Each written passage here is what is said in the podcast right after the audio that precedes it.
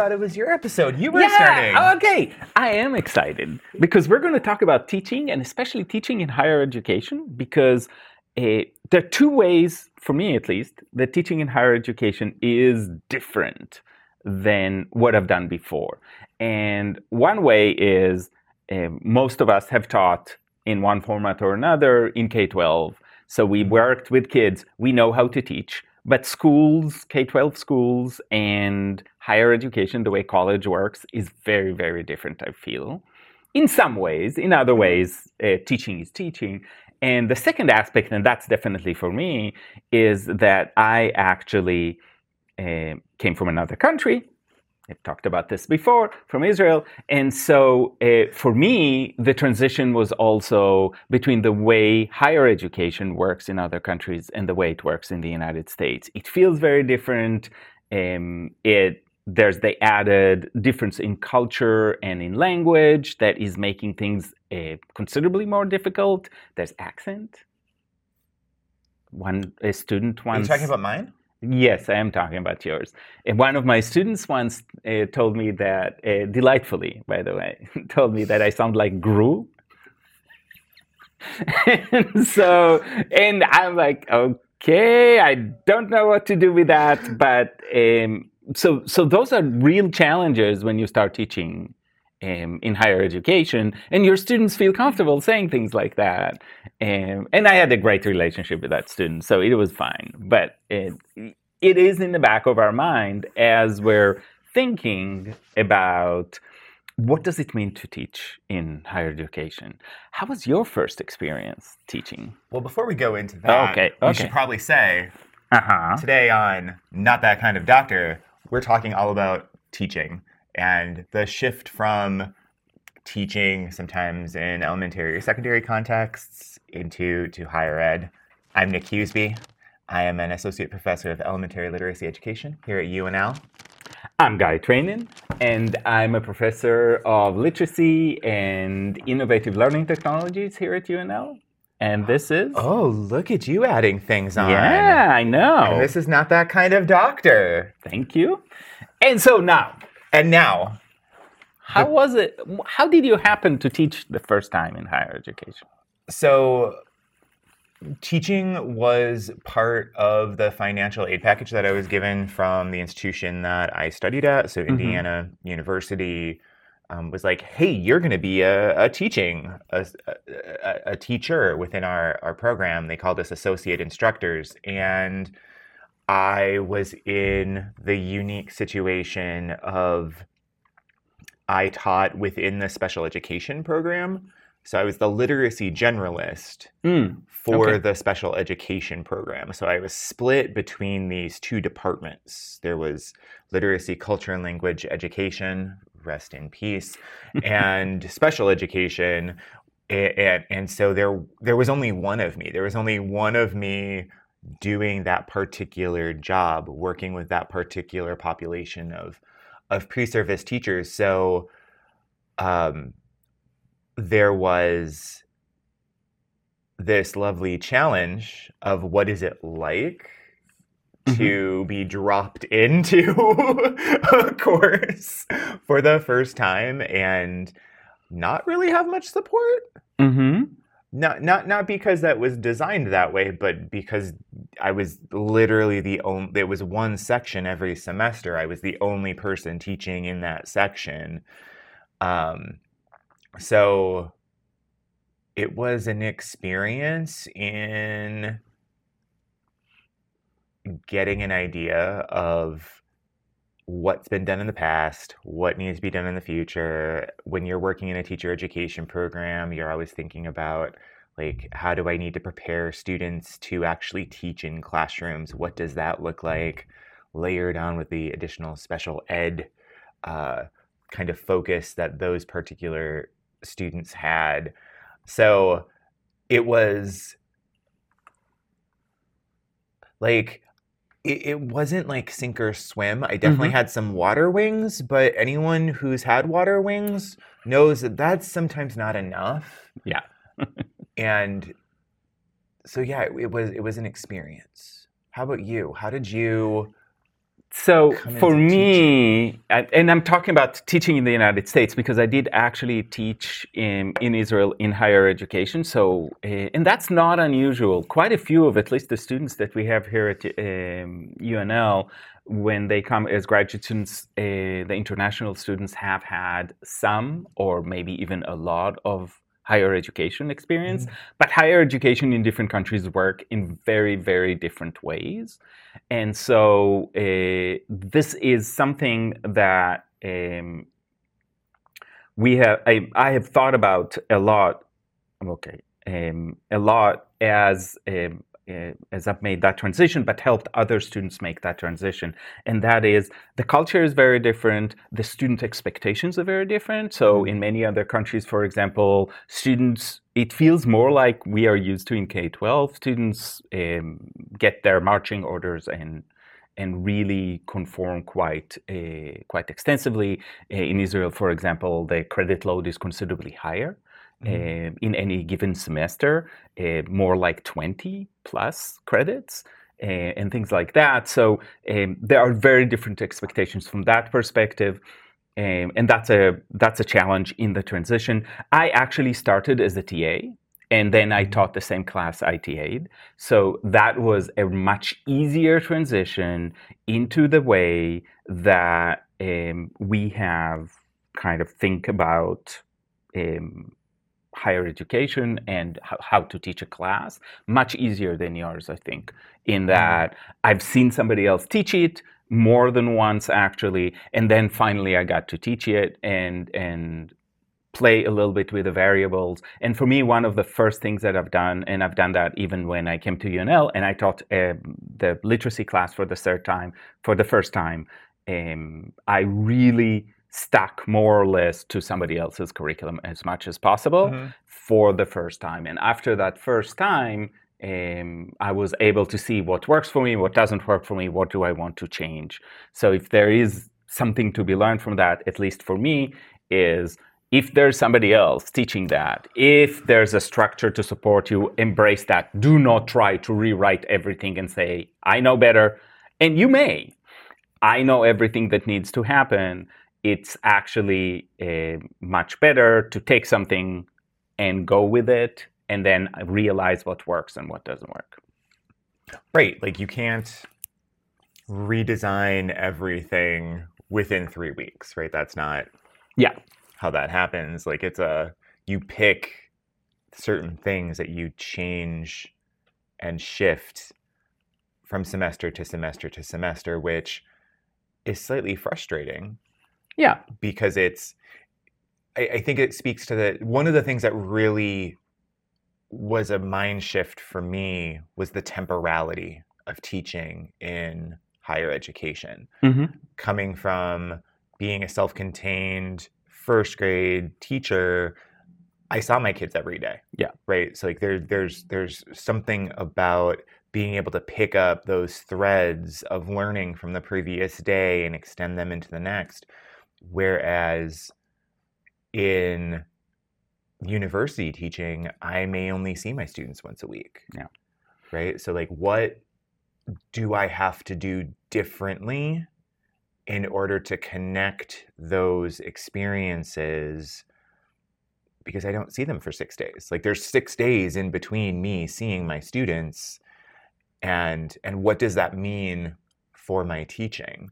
So that that temporality was uh, tricky, mm-hmm. as well as like, how do we actually reach our students? Like, what are like we talk about pedagogy a lot in teacher education, usually for for elementary and secondary students. But what is what do those pedagogies look like for adults? Right, like how do you actually foster a discussion? Yeah. When they all look at you like deer in the headlights. And you start realizing that they have not read anything, and so there's not much mm-hmm. happening right there, and you've got to have some strategies. So from that first time teaching, what were the biggest lessons you took?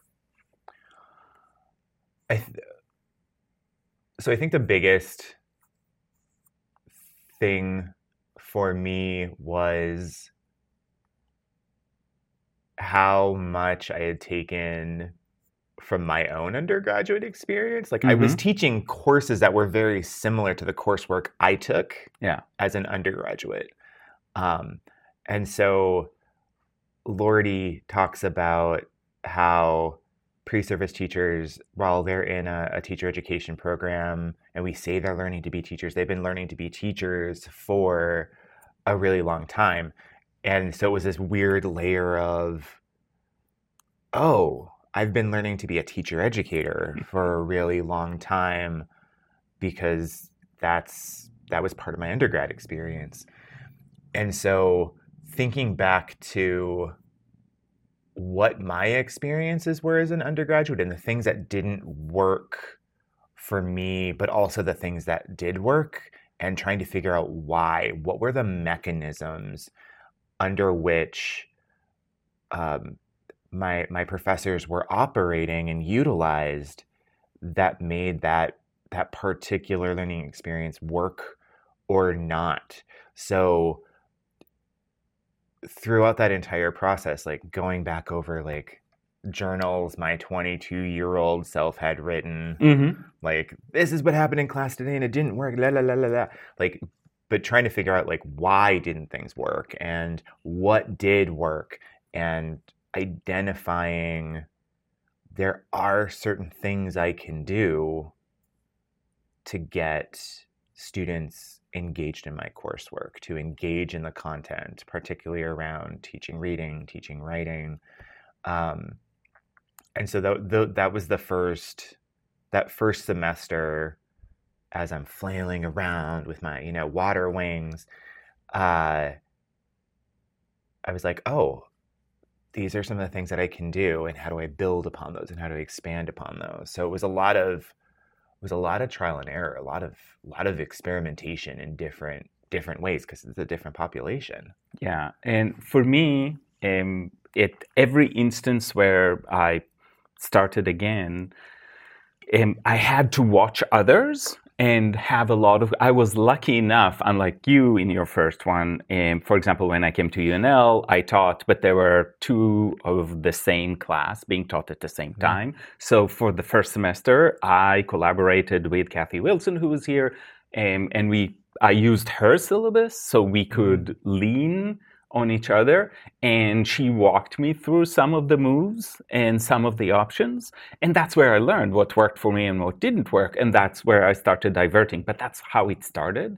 And again, starting as a T A helped me see somebody else teach, and in that case, see what moves really worked well and what moves were going nowhere. Because when you're sitting there and, and being a T A, you have the opportunity to observe how students react and really have some time to think. If that doesn't happen when you're teaching, you've got to debrief either with somebody else or even on your own, mm-hmm. by journaling, to think about what has happened, what worked, what didn't work. One of the things that I've learned in the first time I taught uh, on my own is that, uh, and it sounds trite and it sounds obvious, but creating really good personal connections Um, and a relationship with your students is crucial. And the piece that I didn't understand is that temporality piece. And that is that seeing them once a week makes that relationship building a lot more important, because mm-hmm. if you see, if you miss something in the building of relationship over the first few weeks, you may have lost them for the semester. They may learn something, but it'll be rough going. There'll be a lot of resistance, and it's harder to carry them to do the hard work that they need to do. Whereas if you build the relationships early, then they trust you enough to go with you wherever you're you're going and wherever you want them to to go, and really do. Again, it's about hard work, and mm-hmm. uh, hard work is always hard, and you're, there's always resistance. So it's something to think about in the back of your mind, is how do I establish relationship knowing that I will see them and then not see them for a week? Mm-hmm. And so really planning the first few interactions to set things on a clear course and providing enough structure for them to understand where the course is going. So uh, they there's a sense of purpose. Yeah, and I think there's there's two things that are important to touch upon there, like the Um, hot take, mm-hmm. potentially. But I always cringe a little bit about when I hear like, oh, relationships are the most important things. And I think what often gets missed when we talk about relationships mm-hmm. in particularly education is it's a particular kind of relationship. Yes. Right? Like one of the things that you have to do as the instructor or as the teacher is demonstrate that, or, or not, not necessarily even demonstrate, but just um, establish the fact that you have particular knowledge, you have mm-hmm. particular skills, and you are going to spend this class time investing in the students that you're working with so that they leave your course a better person when they walked in. Like every class session, they should leave that class session slightly changed. Yes. Right?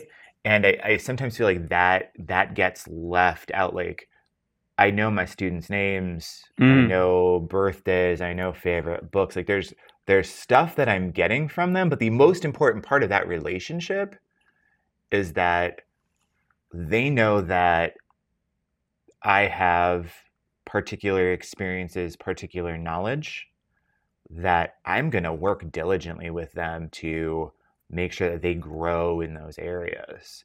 And there's this investment, right? And back so and forth. For me, yes. And it's good that you pointed that out, because for me, the relationship is really the relationship while doing the thing itself. So mm-hmm. while practicing how to teach literacy. I'm not building relationships to just build a relationship. We're not spending whole class sessions just sitting, sitting together talking about our lives.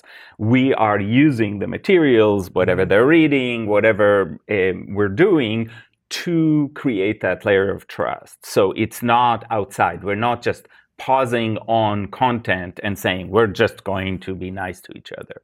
I agree with you completely. Mm-hmm. But there are strategies to do that while discussing um, pertinent issues. So, but you do have to put more time and effort to, into it. And actually, because uh, the relationship is really linked to content, you have to plan carefully. Mm-hmm. Because it can't be devoid of content, because students immediately get the sense that we're not actually doing any work that moves us forward, and they start resisting, rightfully so. Because if they're in teacher education or whatever they're learning, really, they are there to get better. They are there to learn how to do something. In our case, we both teach literacy, and they really want to know how to teach reading and writing. Mm-hmm. They know that is a critical feature. So if we don't immediately start with that and build the relationship while doing that, they start immediately feeling like we're wasting their time and ours. And so the la- layer of expertise and the, it's got to be about, um, what are you teaching me? Right. I mean, and that's that's... the important part of that relationship building, right? Like you need to establish that you have something to give in this relationship. Yeah. I, I feel. Um, the other thing, the other piece that I wanted to to come back to is like this temporality piece, um, because that was something that I was, I really had to get my head wrapped around that, and thinking about what tools I have available to me. So like I have, I spend a lot of time planning for class. I'm on an overload this semester, and it is like my time is blocked out right now. Um, that's part of the reason why I look like I should be in the background of a Duck Dynasty episode. If you were to see me after noon today, totally different. It's going to mm-hmm. look totally different. But, mm-hmm. you know, when you got classes to plan, trying to get into the barber is not a, not a helpful thing. But like, leveraging my learning management systems mm-hmm. and and leveraging them in ways that make sense to students. So give, what are some examples of how you leverage it? So so some, some of the examples of how I leverage my L M S um, is, uh, you got these all last semester, so yep. sorry. Uh, one of the things that, that I really like to do after class is I always schedule an announcement that goes out to students. So it's essentially just an email through the L M S of, hey, this is what we talked about today. Here's what we're going to do next time that we meet. here's all the links that you need to to everything. Looking forward to this. Here's what's coming on the horizon. See you soon. And so that gets them, that that keeps me in mm-hmm. their inbox, even though they're not seeing me. And I, I do this with even my classes that I meet once a week, like my doctoral seminar right now. We meet on Monday nights. I annoy them in their email on Thursday just to be like, hey, it's me. Hi, I'm the problem. It's me. Um, here's all the assignments that I gave you. Aren't you glad you took this class? You know, so uh, and, and that helps kind of remind them that, mm-hmm. hey, this is a thing. Yeah. Where are you at? What are you doing? And it also invites them to like ask questions mm-hmm. around that. Um, The other thing, so so one big change that I made this semester was I realized that I spent a I spent a lot of time creating these like hyperlinked Google Doc schedules for students, and they don't reference them. Mm-hmm. The only thing that they reference is their Canvas. Yeah. And so I kept getting feedback from students around, well, where do I find that? That I don't understand. I don't understand yeah. where we are. And I was like, did you check the schedule? And they're like, it's not on Canvas. I was like, no, the schedule's right here. But they were talking about the Canvas schedule. Mm-hmm. And so this semester, like everything is, is in, in the Canvas. Schedule. Everything is right there. I still did my Google, but I didn't spend as much time, um, like tricking it out, as you as you might say. Um, And I've also been playing with when things become visible to students. Yeah. So that things don't become visible, like not everything is visible. And I've kind of staggered when things mm-hmm. get visible so that they're just thinking about me. Think about me. This feels a little bit like a Netflix, like, I need you to think about me. So... For me, one of the ways I do that, um, and I've learned from you to do the announcements and to use to leverage those. And one of the other things that I use is, especially after assignments, I produce, I put together very short videos that are response to, here are the three mon- most common problems in this assignment. So it is not individual feedback, it is general feedback, but again, it keeps mm-hmm. me in their inbox. They see me, especially for classes that meet once a week. They see me, there's another moment, and they can get feedback quickly on an assignment, mm-hmm. even if they have not had time to look at my general, fe- at my um, specific feedback to their assignment. There's, and um, one one word about video, and we're making video here, but it's a little bit different. When I make those kind of videos, these are videos I do at home in front of the computer um, after the pandemic uh, on Zoom, mm-hmm. and I just shoot straight. And if I made a small error or something is a little bit off in the way I say it, it's fine. It would have happened in class that way as mm-hmm. well. So I'm not concerned. I do not edit them unless there's a huge need mm-hmm. for that. I'd rather reshoot a three to five minute video than uh, start editing, because editing quadruples the amount of time you're going to use on that. It's not worth it. Um, you can upload this into a learning management system or L M S, or you can actually, and I put mine on YouTube just because it's easy, and then I mm-hmm. can embed it anywhere and I can keep it. Not that I do anything with it. Um, although there is a repetitiveness to comments about assignments you use in classes over and over again, but still, I usually make um, a new video. And so that's another way to keep that um, in line. Yeah. It, and the, the video thing I find is also very helpful. And I'm yeah. of the same ilk where, like, if it's less than five minutes, I'm not going to worry about editing. Yeah.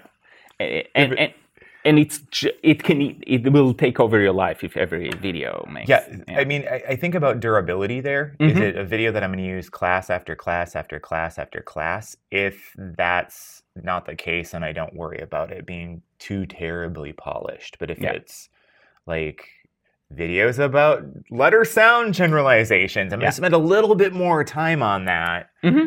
Um, yeah, for sure. And and making sure that comes together. But if it's if it's feedback, whatnot. Um, I, I kind of let go of the The perfectionism. I do also, I would love to know about your videos. Sorry, this is an aside. Yeah. This is an aside. But um, I always find it interesting. Here's another tip. Track your teaching. Track what works. Mm-hmm. Track how students are responding to assignments. Do assignments do what you want them to do? Like, what yeah. are the objectives of your course and how are you measuring them? But like, as I track assignments that I've used year after year after year, semester after semester after semester, I share that feedback mm-hmm. before they do the assignment. Yeah. Like, here's what other students, when I've used this assignment in the past, here's what other students have done. See if you can avoid these pitfalls. Yes. Yes, collecting that. The other thinking about assignments is always on my mind as you're thinking about, am I reaching my goals? Is, do I need that assignment? Mm-hmm. I am a huge proponent of less is more in assignments uh-huh. because it makes your life manageable, especially if you're teaching multiple courses. That quickly takes over your lives, and there are periods where you suddenly disappear because you've got so many assignments, and in my case they get backlogged, and then you get anxiety and that mm-hmm. whole thing. Avoid that. And one of the ways to avoid that is to avoid two things. One is avoid having too many assignments. So mm-hmm. if you're taking somebody else's curriculum, avoid the urge to add anything to it, especially in, in assignments. Maybe take something away, but definitely avoid adding at the beginning. And then after every time you teach, you want to think, did they do what I wanted? Was it too much? Mm-hmm. And uh, how can I make it more streamlined?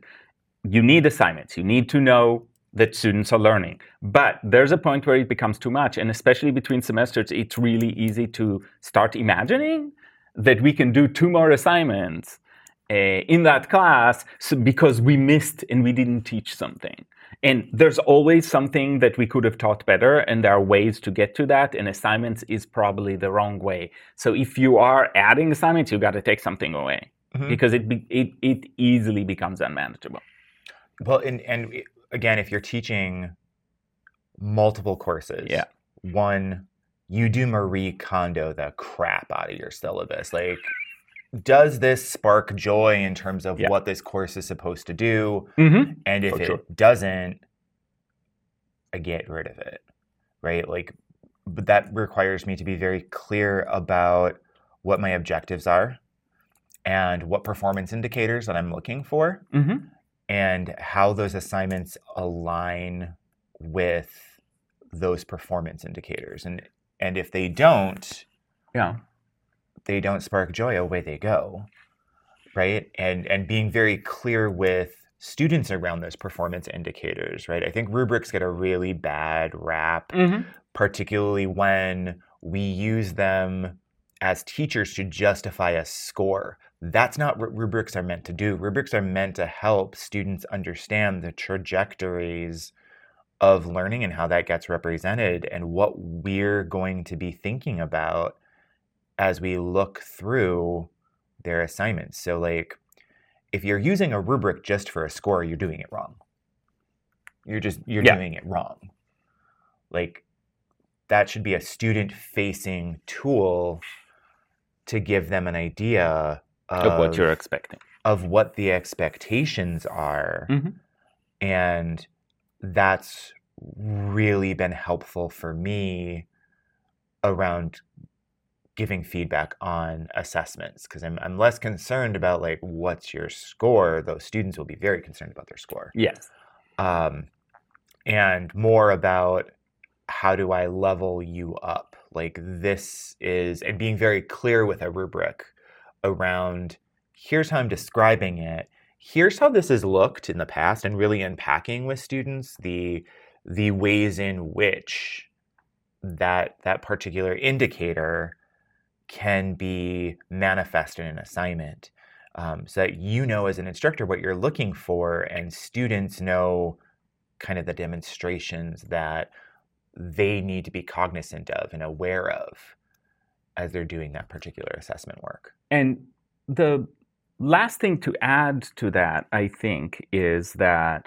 there's some learning to be done um, about the program you're working in.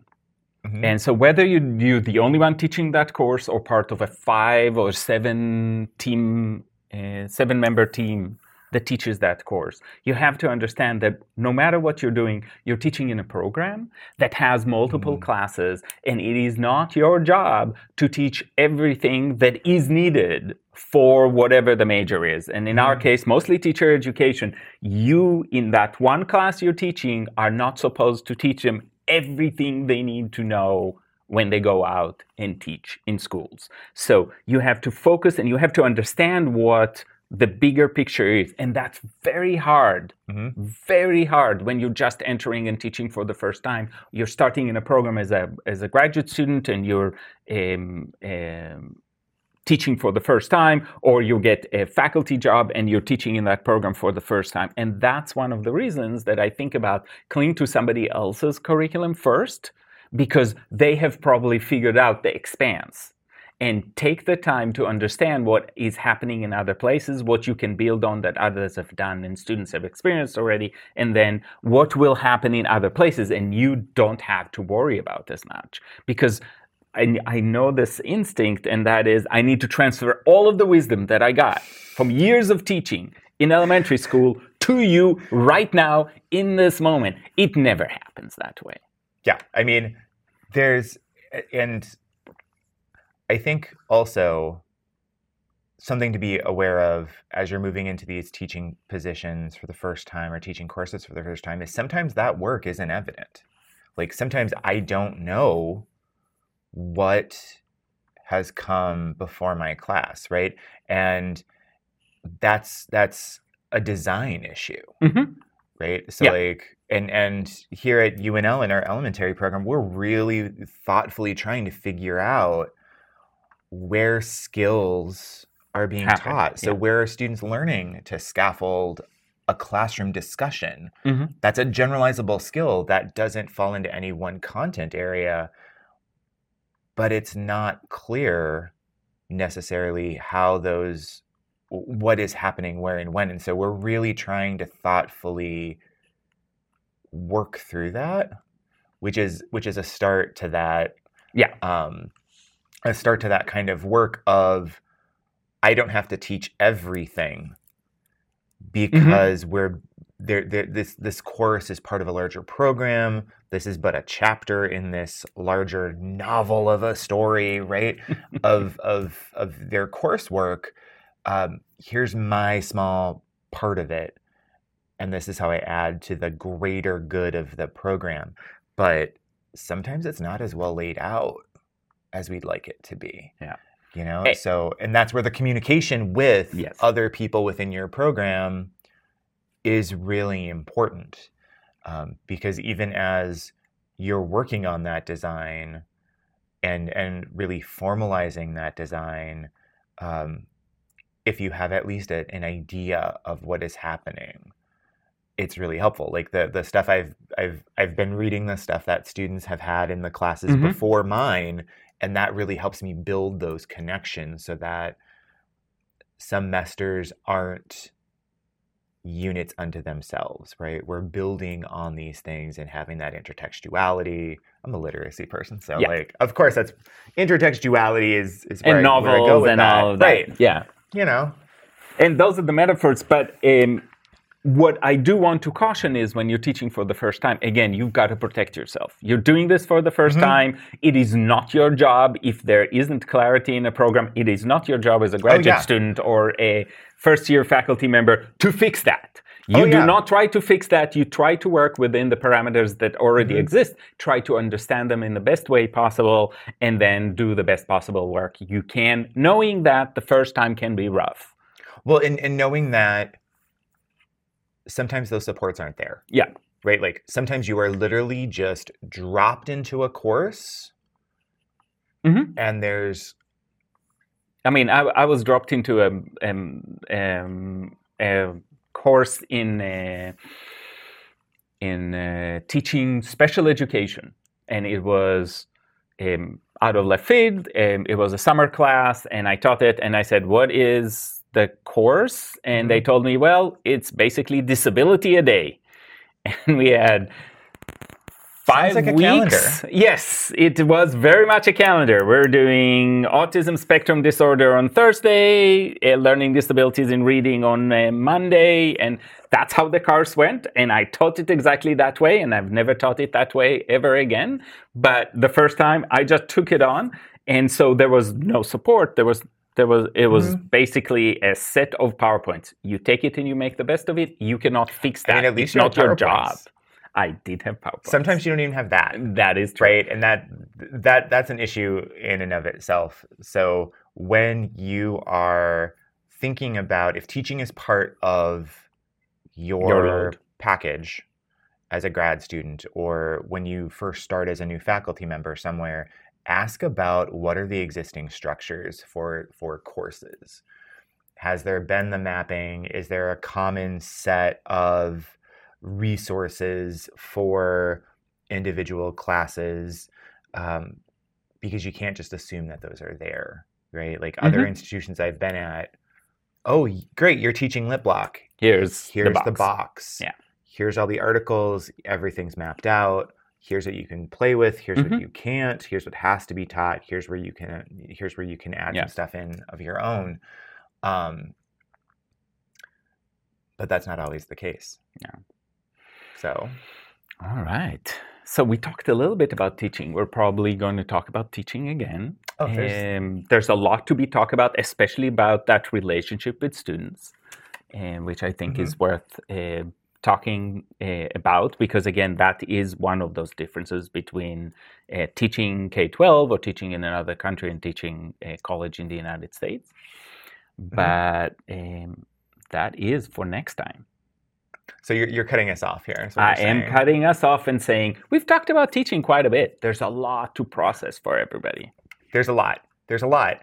Um, I think the the one last thing that maybe we don't even have to talk about, but like when yeah. you start teaching, be aware of what the institution tells you you have to have on your syllabus. Yes.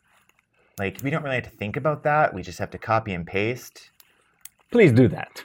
But it's always something that I kind of forget about until the last minute. Oh. That's a nice advice at the end. Yeah, right. Well, it's just, it's easy. Like, just do it. It's there. It's probably somewhere. Do a Google search, ask someone. It's there. All the other stuff gets a little bit messier. Yeah. So. And the other piece is if you do have the opportunity to get somebody else's syllabus to start off with, you want to do that. Even if you change it a little bit. And make mm-hmm. it your own after you teach it once or twice, because there's wisdom in that syllabus as it was made. It might be not exactly your wisdom, but it is. There's wisdom, accumulated wisdom there. Yeah. All right. All right. So we'll talk about teaching more next time. On Not That Kind of Doctor. Not That Kind of Doctor. Mm.